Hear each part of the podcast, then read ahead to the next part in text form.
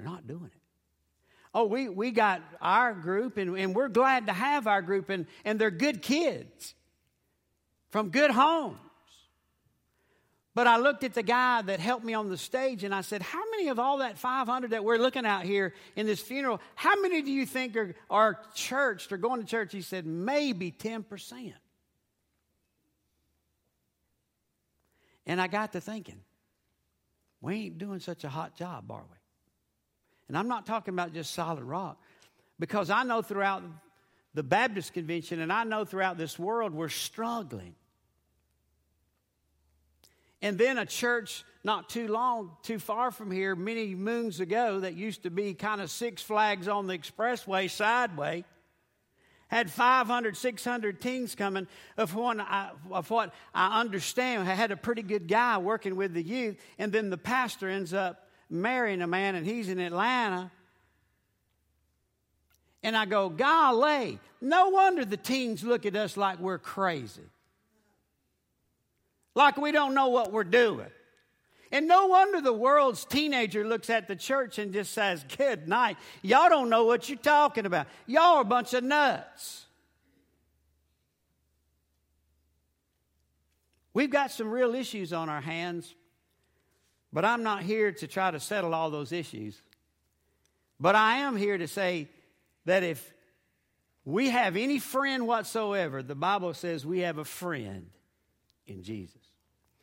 These guys, if they're anywhere like my grandkids, when they got up getting ready to go back to school, they were nervous. One of my grandkids told me, he said, Dad, Papa, I'm nervous.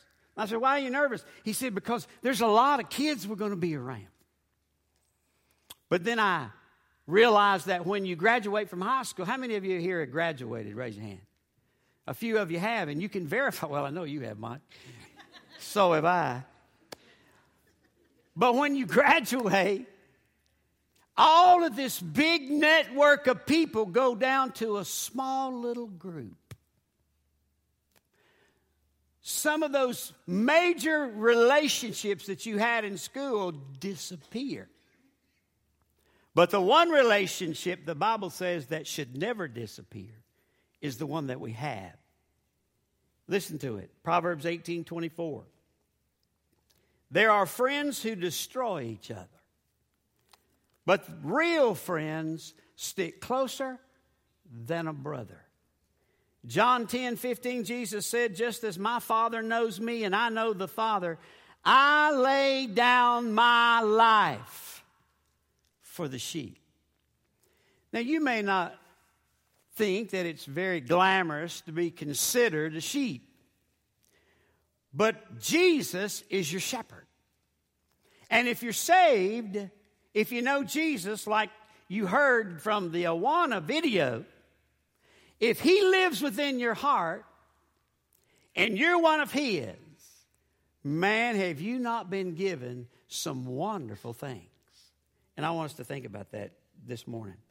Paul, while he was in prison, in 2 Timothy, writing to young Timothy, chapter 1, verse 12, said this For the which cause I also suffer these things, suffering in that he was in prison. Nevertheless, I am not ashamed. For I know whom I believed, and I'm persuaded that God is able to keep that which I have committed unto him against the return of Jesus. Maybe today you're like the little boy that the traveling salesman came through town. And he stopped and he asked this young little boy for directions.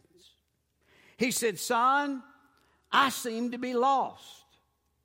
Do you know how to get to the next town? And he said, Nope.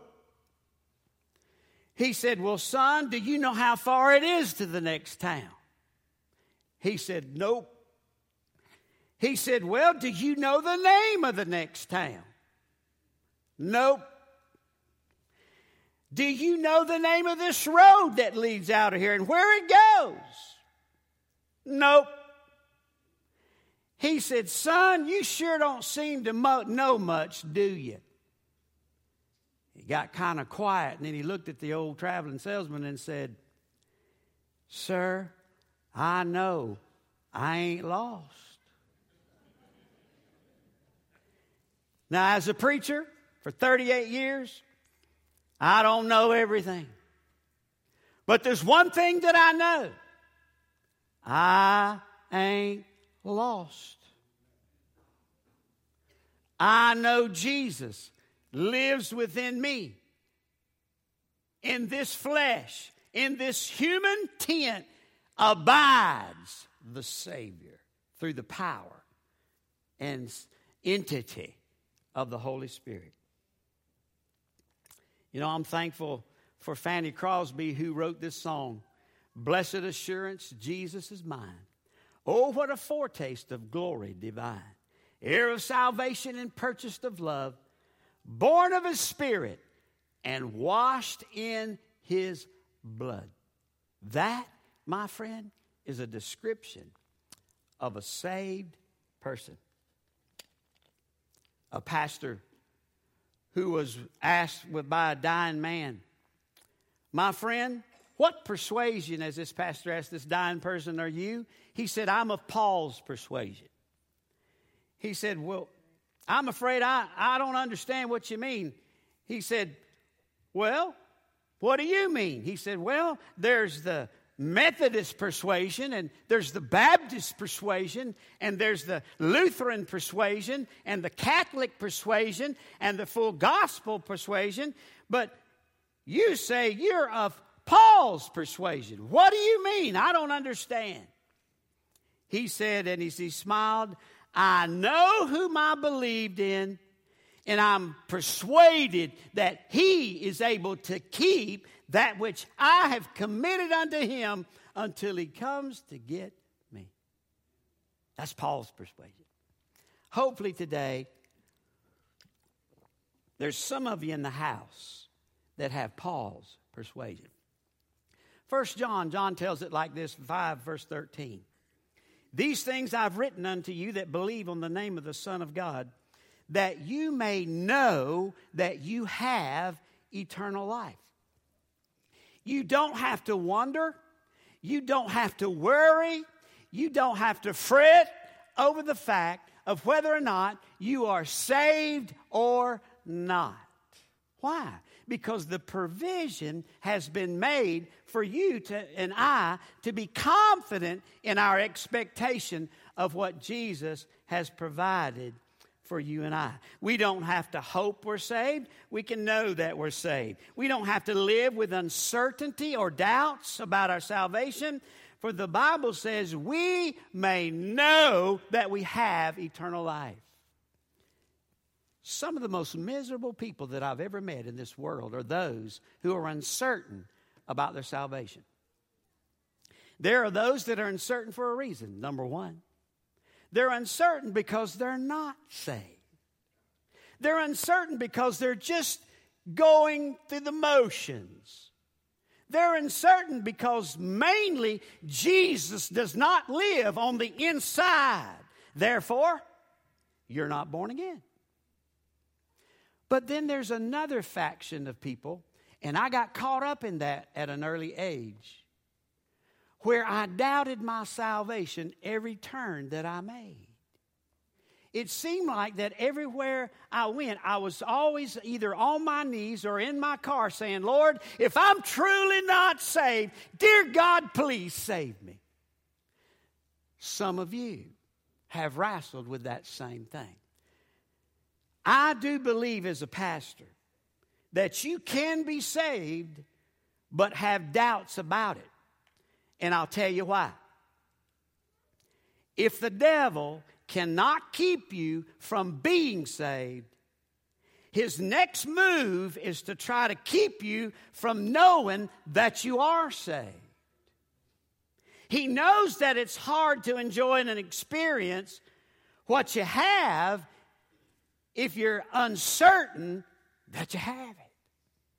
If you walk around wondering, well, Jesus lives within me and Jesus saved me and I know I'm born again, I know I'm, not, but then all of a sudden he comes and tempts your mind and tests you and says, you're not saved, you're not saved. If you were saved, you wouldn't think that thought. You wouldn't have lust in your mind. You wouldn't cuss. You wouldn't lie. You wouldn't drink. You wouldn't do any of those things if you were saved.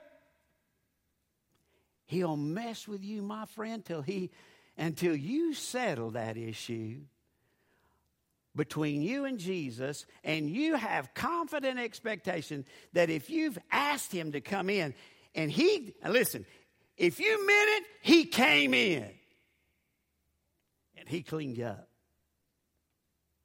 That doesn't mean you're not going to struggle. That means he honored his word. Romans 10 says, If I'll confess with my mouth the Lord Jesus. And I'll believe in my heart that God raised Jesus, his son, from the dead. I can be saved. And with the heart, man believeth unto righteousness, righteousness, and with the mouth, confession is made unto salvation. What does that mean? It means, dear Jesus, I acknowledge that I'm a sinner. I'm acknowledge that I'm just downright sorry and that I need to be saved. And I ask you, Lord Jesus, to come into my heart and to save me and to forgive me for all the wrong. And if you can name it all, you know what it is? When you stand up, I promise you, if the Holy Spirit puts you on your knees, when you stand up, it is the Holy Spirit that lives within your heart. Jesus makes some interesting passages and, and, and scriptures about it in John 10. Listen to what Jesus said My sheep recognize, verse 27, my voice. I know them and they follow me. I give them eternal life and they will never perish. Did you hear what he said? Never, ever perish. I don't care what you think or say. If I'm saved, I ain't going to perish. Why? That's what Jesus said. He said in verse 29, My Father has given to me and is more given us to him and is more powerful than anyone else. No one will snatch them out of what's the word snatch mean here? It means to seize by force, to take them. No one will seize them ever again. Now, you can get mad about that if you want to, but I just can't get but glad. Mike, do you believe you deserve something like that? Why, no. My last name's Franklin. I don't deserve anything good like that. That's golden of what God said that He's done. You see, Jesus is pretty clear in that when he and you and I are saved, we're like this preacher. This preacher said that since he had gotten saved, he had drunk all the booze he wanted to drink, cussed all the cuss words he wanted to cuss, and partied as much as he wanted to party. He went on to clarify this. What he meant was, since I got saved, I don't want to drink no more. I don't want to cuss no more. I don't want to party no more. Because when I got saved, Jesus changed my want to. Now look, I did every bit of that other junk. But I can remember this, guys. I was around 16, 17 years old. And when I got saved, all of a sudden, I messed up. I sinned. And you know what all of a sudden happened? Uh, what, what are you doing? What do you think you're doing? Don't you know that's wrong? And all of a sudden I said to myself, now wait a minute, I've been doing this for a long time. Why all all of a sudden now do I feel bad about it? It's because Jesus, through the Spirit of God, was now on the inside. And He gives us a godly conscience. It's called conviction of sin. And you and I can never live without being taunted by that when you and I choose, and that's a choice, when you slip into those things that you used to do. You see, Jesus said in, in John 10 28, I give unto you eternal life. You hear that? What does the word eternal mean? Hello? I hear, I hear people say, Well, I was saved for about five years, and then all of a sudden I lost it. What'd you have? Eternal life. I said, No, you didn't. You had five year salvation. Well, I saved about a year and fell off the wagon and I lost Jesus. You did. Well, what'd you have? Eternal life. No, you didn't. You had one year salvation. Eternal means forever and ever. Millions and billions and trillions of years that we're going to be with Jesus.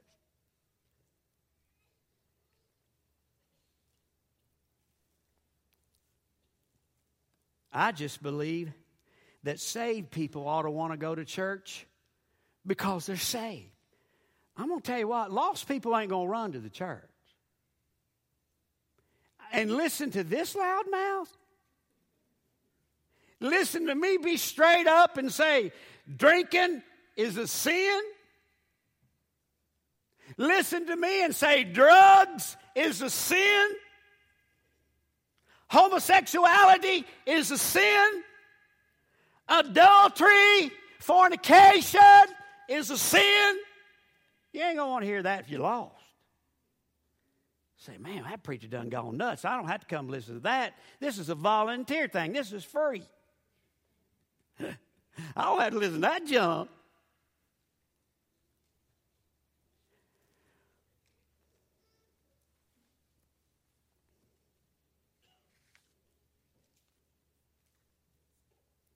Oh, preacher, you're a Baptist.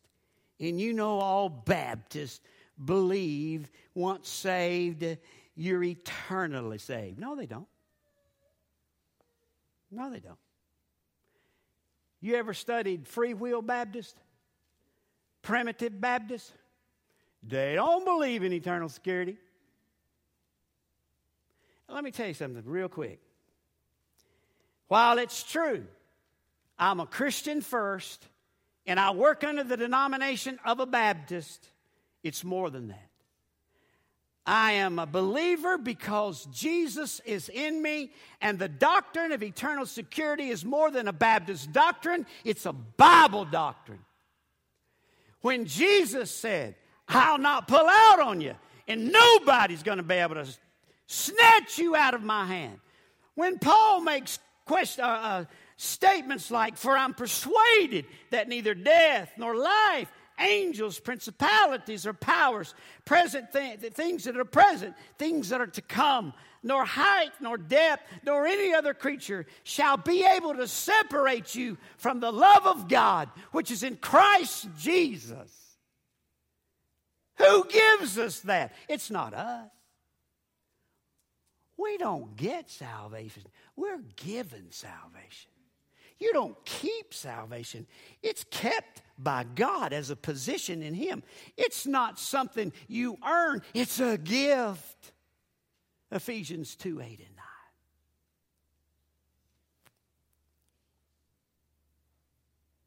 Well, Mike, does that mean I can just live the way I want to? No.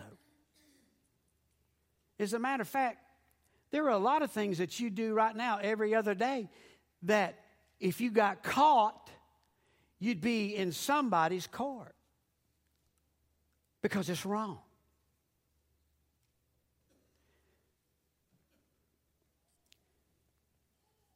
The guarantee that you and I have is that we shall never perish. I don't believe Jesus could ever made that any plainer.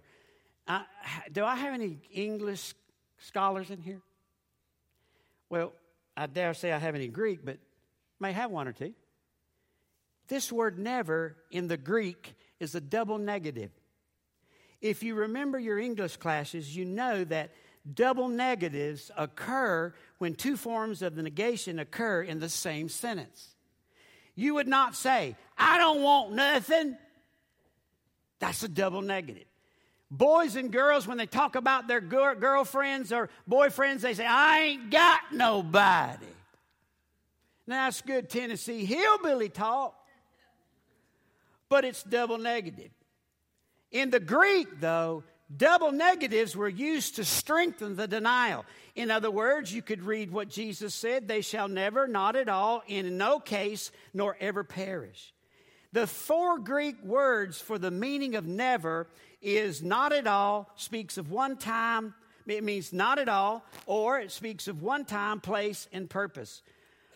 Or one means, which is male or female, perpetually or eternally. If you put all those four Greek definitions for never together, here's what you got. Jesus said, I give you eternal life, and they shall not at all, by any means, in any case, in any place, for any purpose, whether they be male or female, perpetually or eternally, perish. That ought to make a Baptist shout. Why? Because it cannot be taken away from you if you're born again. If you're lost, you're going to bust hell wide open anyway. You got to get saved. You got to receive Jesus before it's eternally too late. And then Jesus, I promise you, will keep you. 1 John 4 12 says, No man has seen God at any time. If we love one another, and God, listen to this, if God dwelleth in us, his love is perfected in us. It's perfected. You can't add to it, and you can't take it away. 1 John 2 5 says, But whosoever keepeth his word in him, verily is the love of God perfected. Hereby know that we are in him. In who? In Jesus.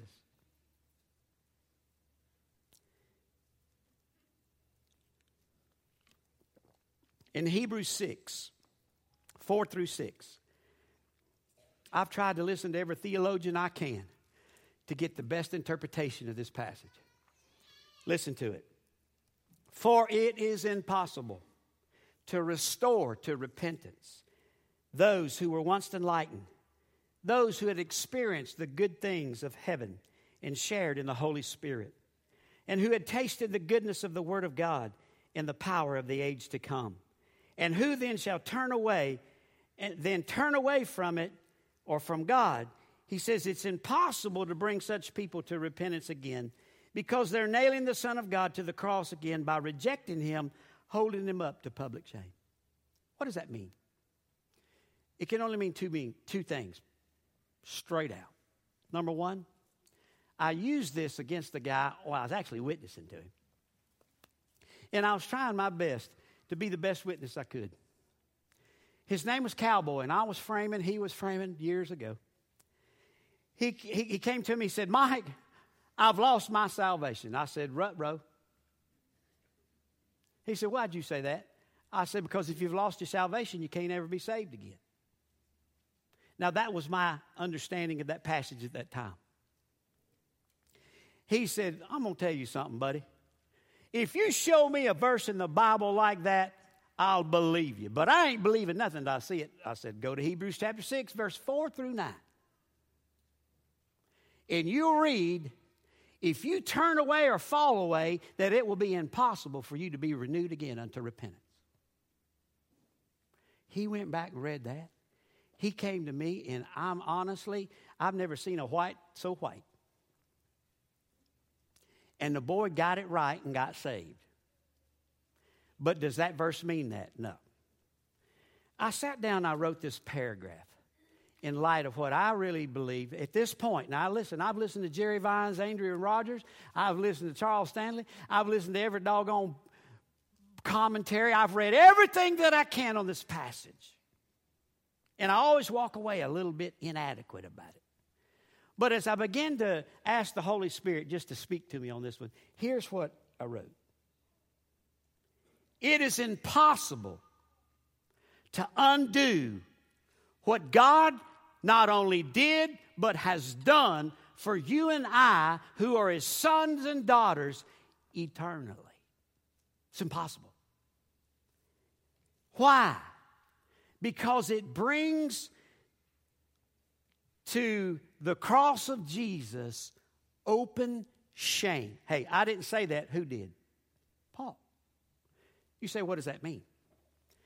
That means if I believe that I can be saved and lose it, then that means that what Jesus did on the cross for you and me, by not only shedding his blood and washing away our sin, past, present, and future, it means what he did on the cross is incomplete.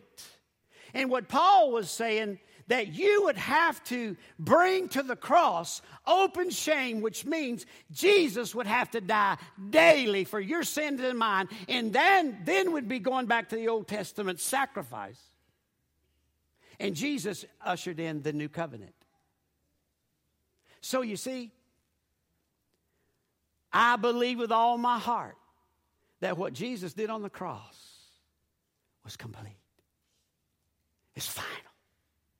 And once you and I receive it, it's impossible, as Jesus said in John 10, for anybody to take it away.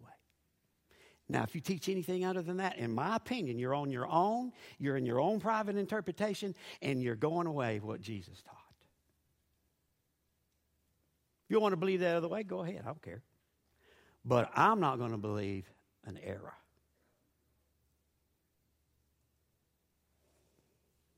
One little boy got kind of feisty in church, stood up, and he was bragging to a bunch of his buddies.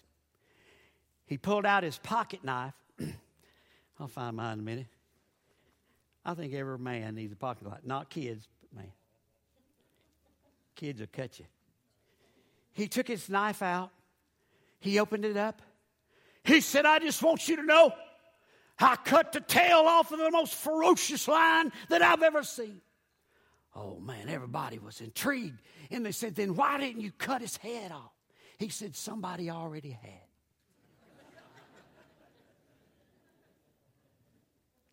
had. you turn over First Peter, and here's what you find. The Bible says that the enemy, Satan, is on this earth walking around, does it not? Seeking whom he may devour.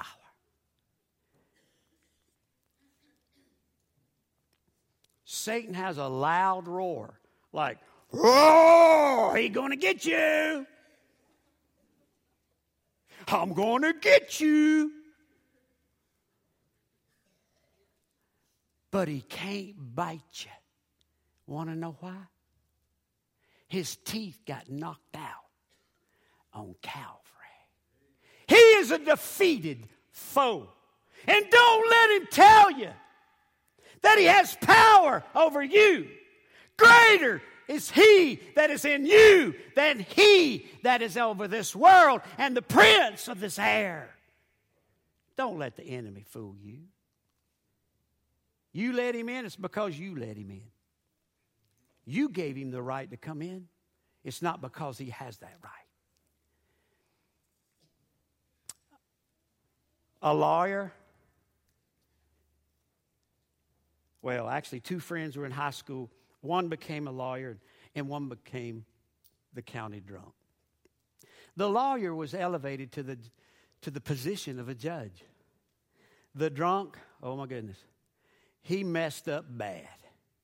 All the lawyers were wanting to find out just what was this judge going to do. I mean, it was his best friend in high school. He stood up before the judge. The judge said, Is that there is that the plea? He looked to the crowd and he gave the heaviest monetary penalty the law would allow. After he, the court was over, he derobed. He went to where the clerk where you pay your debt, and he paid the debt himself for his friend in full. You and I may never, never, never, never, never have that kind of stuff going our way if we get caught messed up in court. But the Bible tells us that Jesus paid it all. All to him I owe. Sin had left a crimson stain, and he washed us white as snow. You know who paid your debt for your wrong? His name was Jesus. It was a debt that he didn't owe, and it was a debt that you couldn't pay. And he did it for you. That's pretty powerful stuff. Because you see, you will never enter into heaven's gate. You will never see the pearly gates without the blood of Jesus washing away your sin. Would you, would